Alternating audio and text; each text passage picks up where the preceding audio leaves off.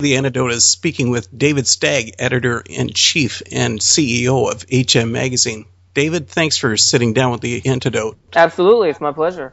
Can you fill our listeners in as to what the focus of HM Magazine is? Well, as of lately, we have a mission statement written out, but it's a little boring for radio. But the best way to describe it is um, we aim to cover metal and alternative culture as accurately as possible from a faith based perspective. So we cover all sorts of things that I would call left of center, like indie, alternative, hip hop, punk rock, metalcore, grindcore, death metal, you name it, any of the cores, um, anything that you can find, uh, we'll cover as long as it's worthy of covering. Since I've taken over in March or so from former editor Doug Van Pelt, I've done nothing but try to uphold what he built uh, he's a good friend of mine, and I really value his input. And he still offers uh, suggestions and um, asks questions and comments on everything we do to this day. And uh, I just hope that I can do it justice. I mean, he kept it around for 28 years, and there's something to be said for that. So hopefully, I can do do some some kind of justice in keeping the name going. But our main focus is to cover and portray the metal world, the left of center world, the alternative world accurately from a faith-based perspective. That must be tough shoes to fill after Doug, as you said, being in charge for 28 years. You finding that intimidating for him? well, he left a good trail, so I, am just picking up where he left off. He's made a lot of friends in the industry, and he's done a lot of good work. Um, when the magazine first started, he was the only one doing anything of the sort. So it's very, um, it was very new. It was something that nobody had ever heard of before. Um, it's just like when those early Christian metal bands started to come out, like Tourniquet and Stryper, that he started to cover them. He knew he wanted to be a part of that, and he did a wonderful job for 28 years. And then his time had come, and he had passed on the torch, and hopefully I can do the same thing. I would be blessed beyond belief if I can do it for another 28 years. Man, that would be incredible. So tell us really who David Stagg is and why you decided to take on the role as head man at HM Magazine. Well, I would. Who would turn it down, right? I mean, uh, it's a great job to have. I actually interned for Doug about 10 years ago, um, the summer between my junior and senior years in college. And I was studying to be a filmmaker, and that's what my degree is in to this day. But at the same time, I, I didn't find it very fulfilling because the industry is pretty cutthroat and you kind of had to step on people to get to where you wanted to go. And it's just not what I kind of wanted to do with my life. So one of my friends had interned at HM before, and I had read it. So um, I got an internship with him, and he he asked me if I wanted to stay on after my internship was over, and I was more than happy to do so. And so I did uh, did a bunch of writing and album reviews from Houston, from Columbia, from New York City, from the places that I was living at the time. Uh, of course, HM was based out of Austin, Texas. I stuck around for a long enough time, and then, but in February of 2012, I had started my own business doing website design and development, and it allowed me to the freedom to move kind of with any ebb and flow that I wanted which was very nice, but it also set the stage for when Doug was ready to sell the magazine that not only had I worked for him for 10 years and that we were friends, but that I would have the bandwidth to, the bandwidth and the skill to step in and um, man the ship. So it really is a God breathed tale um, for things to work out that the way they have. And uh, I, I've always loved magazines. I was the editor in chief of my college magazine um, at the University of South Carolina, but I never thought that it would uh, pan out to be a full time job. So I still do website design and development, but at the same time, I also make sure that every month we're getting a good dose of metal. You know where your roots are. I'll never forget my roots. That's right. I don't care. If you guys come to my office, there's still a lot of people in there that don't like metal, but I force them to listen to it. And one day I'm going to convert them. Well, you talked about the early days of Christian rock music, you know, with bands like Tourniquet Stryper. Christian music had a fairly narrow range and focus at that point. Much has changed since then. So, what do you see for the future for faith based artists? I, well, I, our industry is odd in, in that Christians and faith based and um, you know religious metalheads kind of blazed a trail when it came to metalcore. So if you think about the way that metal started back in the day. Christians seem to take that and regurgitate it like we always do into something that um, you know, we, we always write music, poetry, create. People have been doing that for centuries from their beliefs. And just like anybody else with a belief, Christians started to do the same thing with their music and with metal. But something weird happened uh, late 1990s, early 2000s, as metal seemed to shift and give way to emo and metalcore in that some of the best music that was coming out was actually put out by Christians. And then that kind of changed the industry altogether in that a lot of the secular bands that were going on tour um, they wanted to have these Christians come be on their tours, or they wanted to go tour with some of the Christian artists because those guys were the ones that were blazing the trail. So, to answer your question, in the future, I see Christians and faith based artists continuing to blaze trails. I mean, they have an open window now. I mean, uh, tattoos are an accepted part of society, whereas that used to be a controversial thing for a Christian to have. And that whole culture seemed to have been embraced both secular and non secular music as long as the music's good music um, and uh, people listen to it. Uh, so I, I, think that there will be equal parts um, trailblazing from Christians and equal parts crap. I mean, they're going to put out exactly what the person before them put out, and I think that that's perfectly normal in um, in the world of art and the world of creation, where you know you just get a bunch of rip-offs of people who've done the same thing before. That's always going to exist. So I, I think those barriers that have been set up between uh, at least in our world, those barriers that have been set up between Christians and non Christians seem to come down. That is true, and that is happening to a greater degree all the time. A little bit of an offshoot of that same topic. Many people consider the popularity of an artist as a sign of their artistic merit. Uh-huh. Yeah. But what are your thoughts on that? Yeah. Um, well, I mean, uh, I don't grade dinner the same way I grade dessert. So if I like ice cream, doesn't mean I'm going to say it's better than that steak. I think there's different flavors. Um, you know, you don't want to eat breakfast at dinner time. I think there is absolutely something to be said for popularity being worth artistic merit, and I think there's absolutely no problem with somebody saying, "I want to make money and I want to do it uh, playing music because that's what they want to do for a living. That's their job." Um, I want to make a magazine for a living. I want to make money doing it because that's what I want to do for the rest of my life. I want to do something that makes me happy. Now, of course, in music, sometimes people get paid and sometimes they don't. You can spend the rest of your life doing something you love, making music, and not making a single dime. But you'd, go to work somewhere else every single second, and there'd be nothing wrong if the switch got flipped there and they were allowed to go and do what they want to do for a living for and get paid for it. Um, so I, I, think there's a certain value of it, but I certainly wouldn't say that um, it's the only defining factor in what makes a band good or not is how popular they are. But I certainly have no problem with people considering um, somebody artistic if the uh, if they're just because they're popular.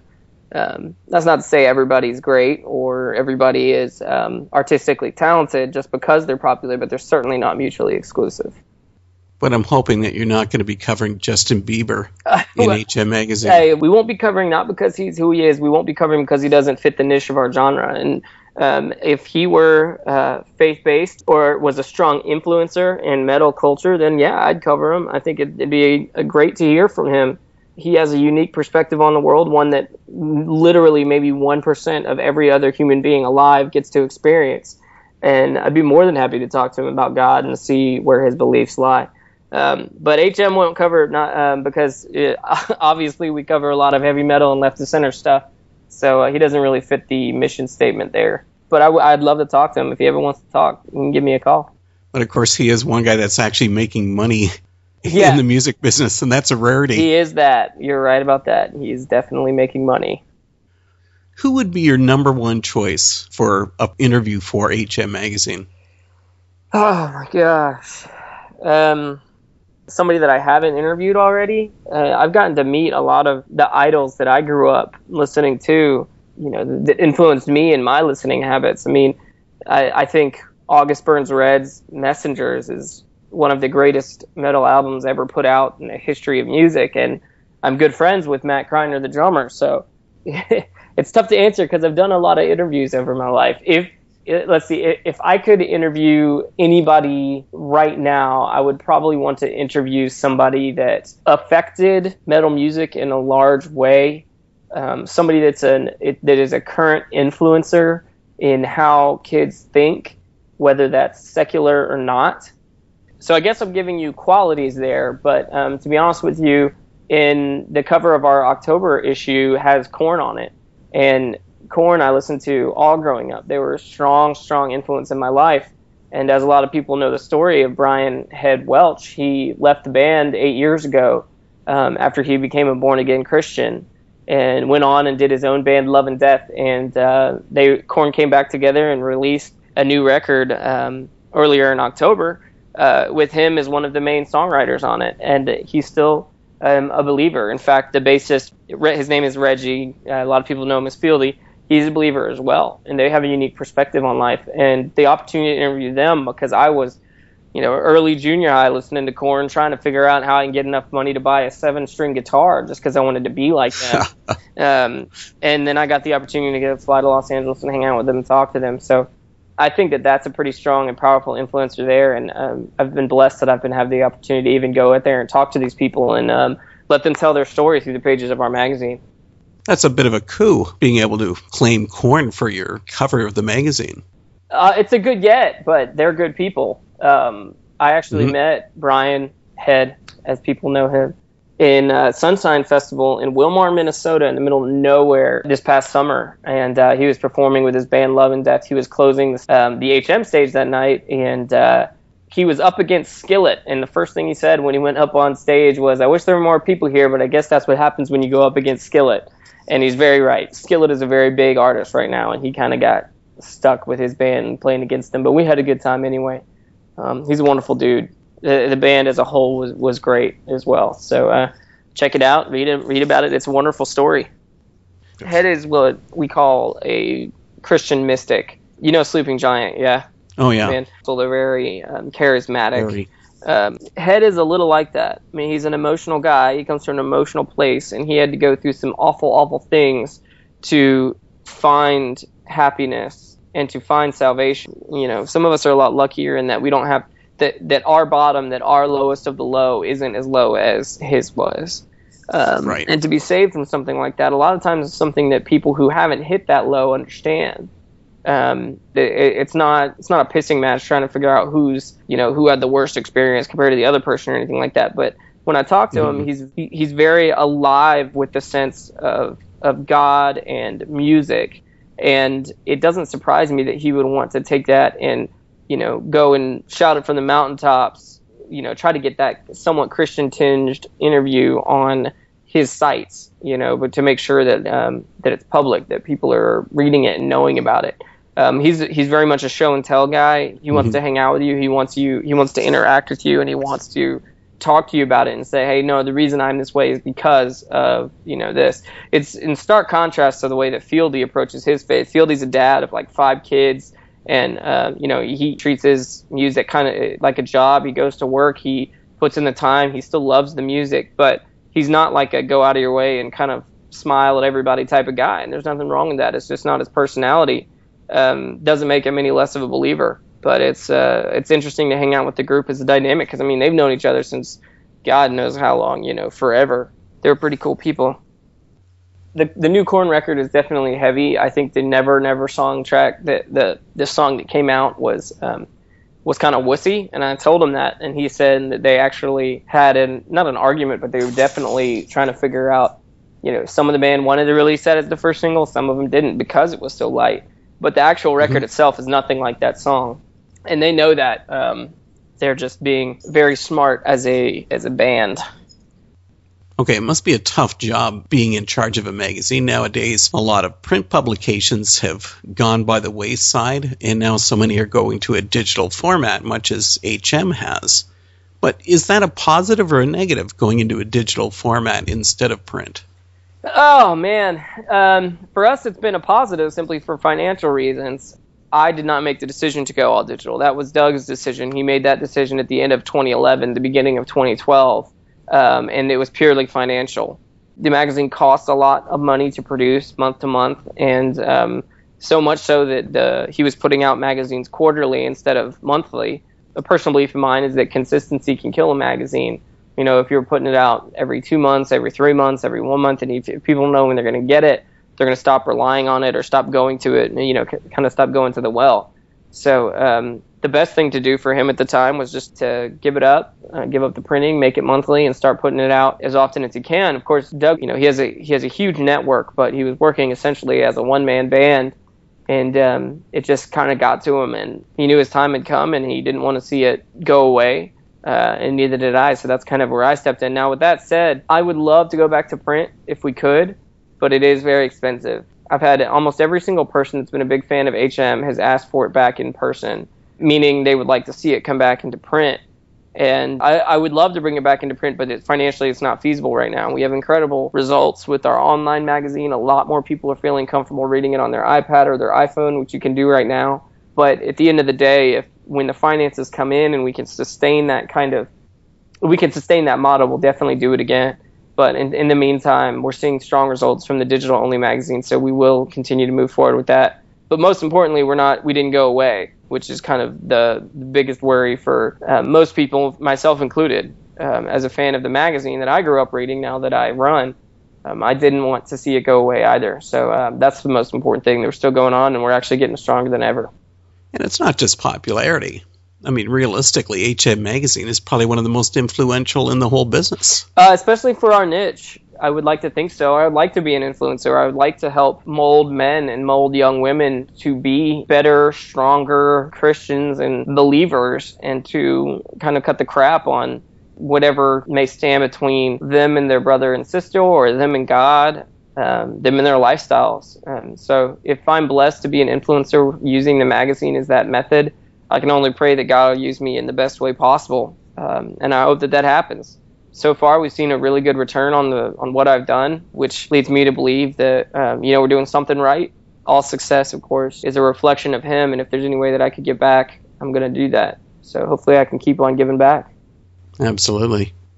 Well, now crystal ball time. What does the future hold for yourself and for HM? Well, there is in there is a five year plan and there is a ten year plan, and um, in the long run, we've kind of already touched on it. I would like to get back to print I think that's in the plans, but there is no set timetable on that. In the past, we've covered exclusively Christian artists. We will continue to do that, but there will be times when we actually do touch on pop culture or culture things that cross the, the line of secular to non secular. And I think Korn is a perfect example. In that to ignore the state of metal simply because it's a secular thing would be like putting your head in the sand because kids are going to listen to that music regardless because it's good metal music. They want to listen to good metal music. And if those bands are getting popular, whether they're whether there's merit artistically or not, they're still popular and they're still influencers. And I think it's important that we make sure we go in and cover that accurately. And that's why our mission statement says that. And that we can portray and bring to people that are reading the magazine the truth about these bands and do it from a faith based perspective. So it, I hope in the immediate future we can continue that trend, and then in the long run do things like um, get back to print. We're working on updating our iPhone app so that uh, you can just grab that for like 99 cents and get every single issue for the rest of eternity uh, down down through that app. You know, just a number of things like that. Um, we're working on.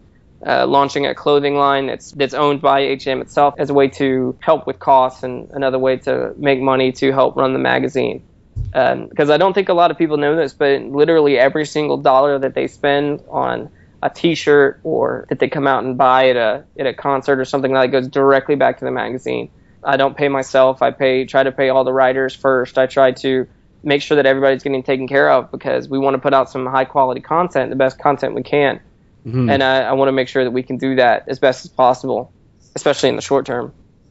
Last but not least, What's been your most interesting experience at HM? I mean, besides speaking with the antidote, of course. Uh, yeah, well, that's number one on the list. The second on the list would be um, I think the most fun that I had, and I think this is very important for all parents who are listening. Um, I'm 30 years old, and when I was growing up, I grew up in a Christian bubble, like a lot of people that listen to Christian music. However, my heart was always drawn to metal music. I was listening to Korn, Deftones, Pantera, um, early Metallica, bands like that, that had a huge, profound influence on me simply because that's the type of music that I enjoy. I didn't know that there was a whole Christian subculture of this going on simply because when I was forced to go to church, I was forced to go and listen to the worship, the praise and worship music, which, you know, listening, looking back is great. It's just really hard for a kid to sit through. I mean, I, I'm an early teenager, you know, I've got all these emotions and I want to you know, listen to Rage Against the Machine and I'm not allowed to. It just, you know, it just kind of boils up inside you. So I would go and find anything to listen to. Well, part of the reason HM exists is to provide that outlet so people know, hey, here are a bunch of bands that are legit And if you're looking for bands that, you know, maybe non secular, maybe you can read about them and understand why they are the way they are and see that God's hand works through people whether they're Christians or not. Um, and so my mother uh, now treats me not like a son, but like a friend, which um, has been a wonderful experience getting to know my mom on a, you know, as an adult. But I asked her at the beginning of the summer, said, "Hey, we've got a bunch of festivals coming up this summer." And um, you know, HM sponsors a lot of stages across the country. It'd be interesting to go any of them. And she said, absolutely. So for the first time in my life, my mother and I we flew out to Minneapolis, Minnesota. We rented a car, drove about two and a half hours over west to Willmar, Minnesota for the Sonshine Festival. And she spent the entire time with earplugs in at the merch table.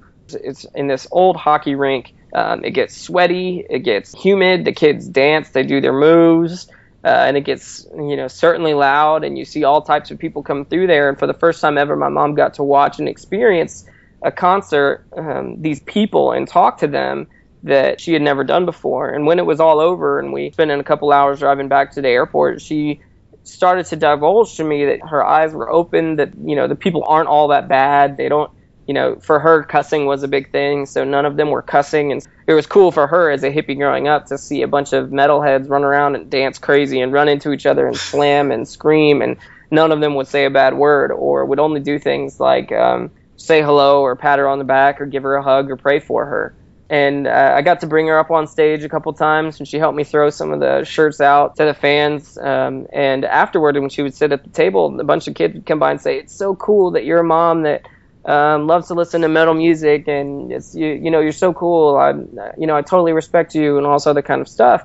And she finally put two and two together. It just took her you know much longer than a lot of other parents out there. Of course, like I said, I'm 30, and if anybody's listening to this and their child is 12, 13, 14 years old, especially boys, um, they're going to go out and they're going to find that music. They're going to listen to it whether you like it or not. I promise you that. And it would be great to embrace it and let the child become somebody they need to become and to trust that God's hand works through them. I mean, it's amazing to watch them grow up. They're going to make their mistakes and they're going to cuss and they're going to find drugs to get into and they're going to smoke cigarettes and it's going to happen. and it's just a part of the growing process. And one of the best things I ever got to experience was the fact that now, as an adult, I got to hang out with my mom at a metal concert and in the car afterwards, she said, I finally get it. And it's better than her never getting it, but if it takes 30 years, and it takes 30 years, and um, now we're closer because of it. So I think that was probably the coolest moment that I've ever had working for HM in any respect. So it really took you 30 years to find out that your mom really is cool. My mom's always been really cool. She's just been a great mom. She just, I, this isn't a conversation about parenting, and I'm not a parent, so I have no room to talk. But um, I definitely believe in, you know, you're a parent first and then you're a friend. So I'm glad that my parents parented me first and then became my friends later. But uh, that's, I guess, a conversation for a whole other phone call. we still cover indie artists for sure. I think that's intensely important in today's internet day and age. Um, if we didn't cover indie artists, we wouldn't have some of the best artists around. I mean, some of the even like secular bands like Born of Osiris who went out and put out a mm-hmm. phenomenal mm-hmm. record, but are we not supposed to cover it because it's independent? Heck no. We will fully believe in um, the indie scene, and uh, we just kind of moved it around a little bit. Well, of course, and some of the biggest bands around have gone back to an independent status. Oh yeah, exactly when they found out you know, that they don't so need the middleman or they're veteran enough to to know how the system works. You know, I mean, why not? If if you can do it, by all means, get out and get it on your own. How do people find HM? Oh yeah, absolutely. If you're looking for us, you can find us at hmmagazine.com. So there's two M's in there. Um, we are not a clothing line. There is no ampersand in there anywhere. hmmagazine.com. You can find us on Facebook at facebook.com slash hardmusicmag. Twitter and Instagram are hm underscore mag. The most important place is hmmagazine.com, and all the links are there anyway, so you can get to anywhere you need to go from there. Well, David, thanks for sharing your insights with the antidote, and really, I appreciate both you and your magazine. Well, great. Thank you so much. I hope that we can continue to provide up to date news, accurate features, and hopefully be a little bit of inspiration for those kids like myself who who may feel like or may be told that metal is a bad thing. It's not. It's great. It's awesome, and you should continue rocking. Keep your head banging, and there's some really, really good stuff out there.